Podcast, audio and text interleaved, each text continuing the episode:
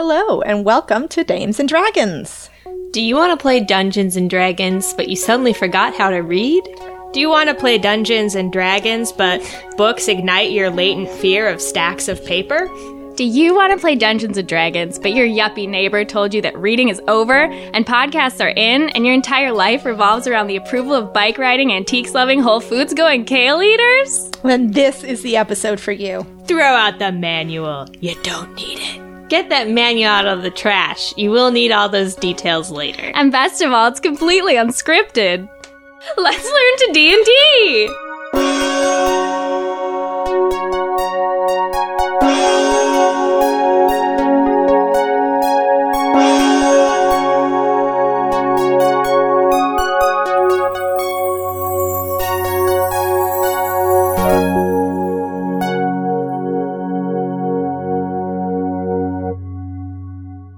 This brief play primer is for 5th edition Dungeons and Dragons and is not comprehensive, particularly about character building and the ins and outs of DMing. If you need more details, you can purchase the 5th edition Player's Handbook from Wizards of the Coast. If you're here to understand D&D rules before listening to our podcast, welcome. But listen, asshole, if you're just here to learn D&D unrelated to our podcast, welcome. I'm Noelle. I'm Caitlin. I'm Sophia. And I'm Kat, your dungeon master. Whoa, Kat, not on the air. Come on. Really inappropriate, Kat. Dungeon masters are part of the game, you foolish idiots. It's the most important role in D&D. The DM is God to players. What they say goes. So, what do they say? Everything.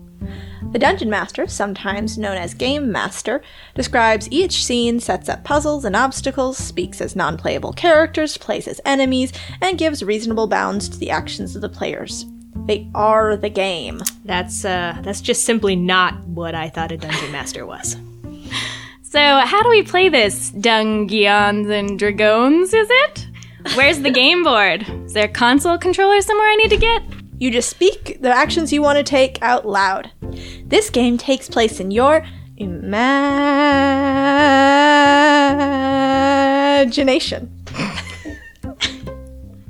Oh, sweet. So I punch the sun. I immediately knock down this house. I hold up my house? The fuck, Caitlin? You guys are terrible at this. I punch the sun, Kat. Okay, you're gonna have to roll a 20 sided die if you want to punch that sun, Sophia. So be it. So, how this works is players state a skill based action they'd like to accomplish, such as punching the sun. And then they roll a 20 sided die, usually referred to as a d20, to let Lady Luck decide on whether or not they have succeeded. The DM chooses the number they have to beat. If it's a reasonably easy task, like moving a heavy rock, the number will be fairly low. For spontaneously flying to the sun from Earth and then punching it, it will be higher. All right, I rolled a six. Is that asshole the sun finally gonna get what's coming to her? No. No, you don't punch the sun. Ugh. Huh. I got a 20 for knocking down the house. What? Oh, Jesus? Okay. Fine. Yes. What? When a player rolls a 20, that is not when anything adds on to it to make it 20, but if the dice says 20, that is known as a natural 20. They miraculously succeed at whatever they said they'd do, even if it's ludicrous, impossible, eh, or embarrassing for everybody involved. In this case, Caitlin, you successfully knocked down Noelle's house. The stucco cracks, the framework collapses, and a cloud of dust plumes upward out of the wreckage. No! Like I said, I stopped that from happening. Shit! I got a one? Ah, Noelle, you've rolled a critical fail. A 1 out of 20. Your attempts to stop your house from collapsing now result in your own instant death.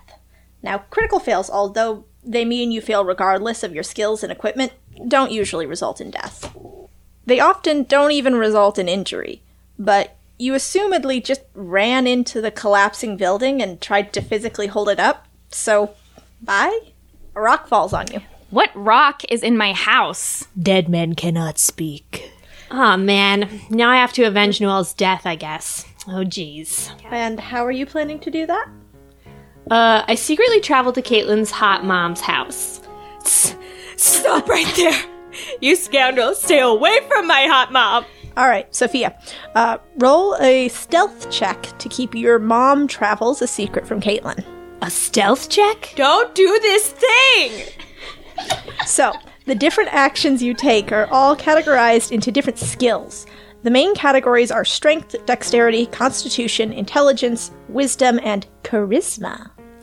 There are also other subcategories under all of these, such as perception, investigation, persuasion, and stealth. As a player builds their character, they gain different modifying numbers on each skill, depending on their race, class, and what the player chooses to upgrade as levels increase. Most modifiers are between a negative 1 and 4. Basically, this increases or decreases the character's odds of completing a task. They add that number to a d20 roll in that category. Sophia, as a human illustrator, you have a plus 1 stealth. And you know what? This is an unexpected mood, so I am going to give you advantage on that roll. Great, I don't know what that means. Advantage means you get to roll twice and take the higher roll. Disadvantage is more or less the same, but you take the lower roll. Advantage is sometimes determined by the skills or items that you have, um, but it's often just up to the DM's discretion. Okay, that's a 5 and a 16. So I take the 16 and add 1. Why don't you try adding utter betrayal? Uh huh. So that's a 17. Okay, you successfully sneak all the way down to the wilds of Minnesota where Caitlin's house is. Caitlin, you have no idea this is happening. You are just sitting in the wreckage of Noelle's house next to her dead body, I guess. Fine.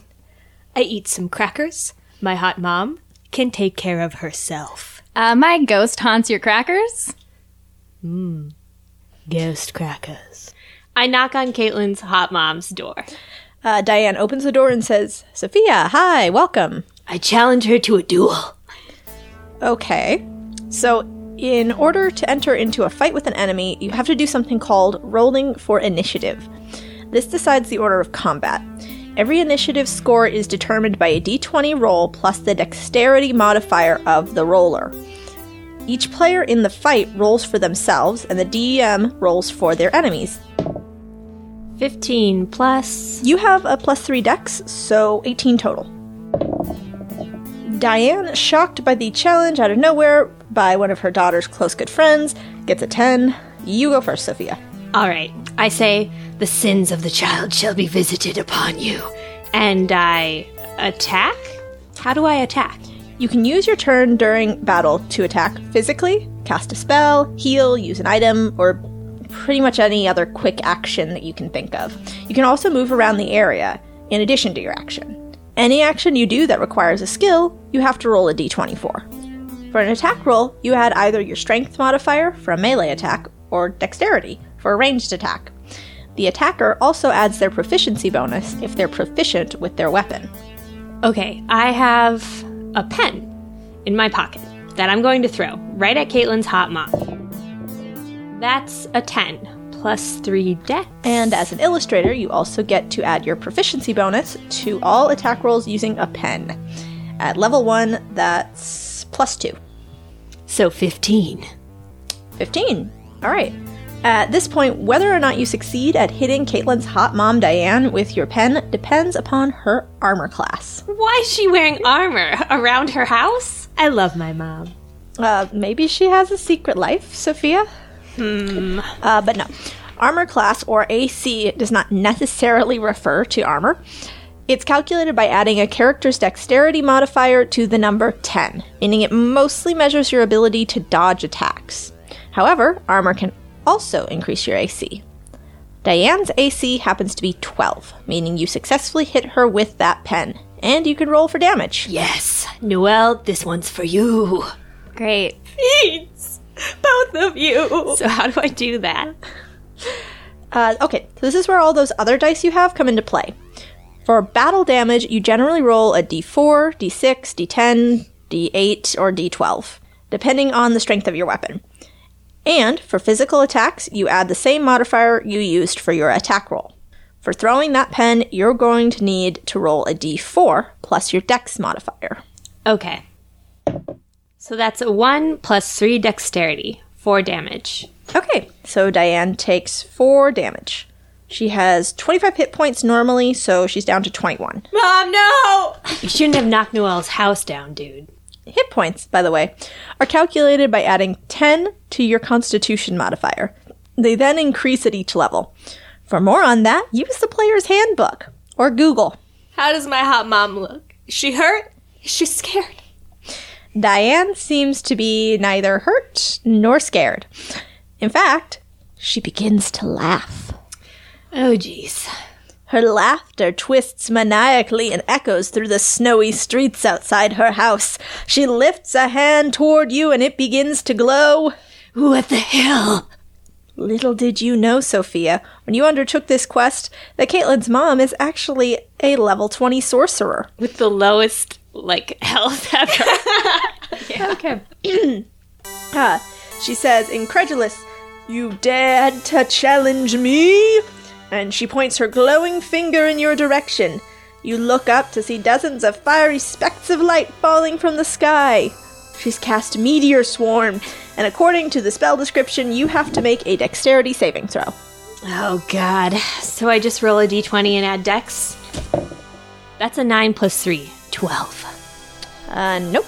At level 20, Diane's spell save DC is much higher than 12. Uh, meteors rain from the sky, striking a 40 foot radius around you. Uh, and Sophia, you take a total of 20 d6 damage. Whoa, 20? Yep. Uh, 2d6 would mean I roll the six sided dice twice and add the rolls together. But 20d6 means I roll it 20 times. What the fuck? Mom. Duh. Duh. Ah. What? But how? Blue Eyes White Dragon? Da-da. The technique. No! An amateur. Uh, that is uh, 61 damage, which is more than twice your total number of hit points, Sophia. What is going on? Normally, when your hit points reach zero, your character loses consciousness, and you make a series of saving throws that either help you recover or cause you to move closer to death.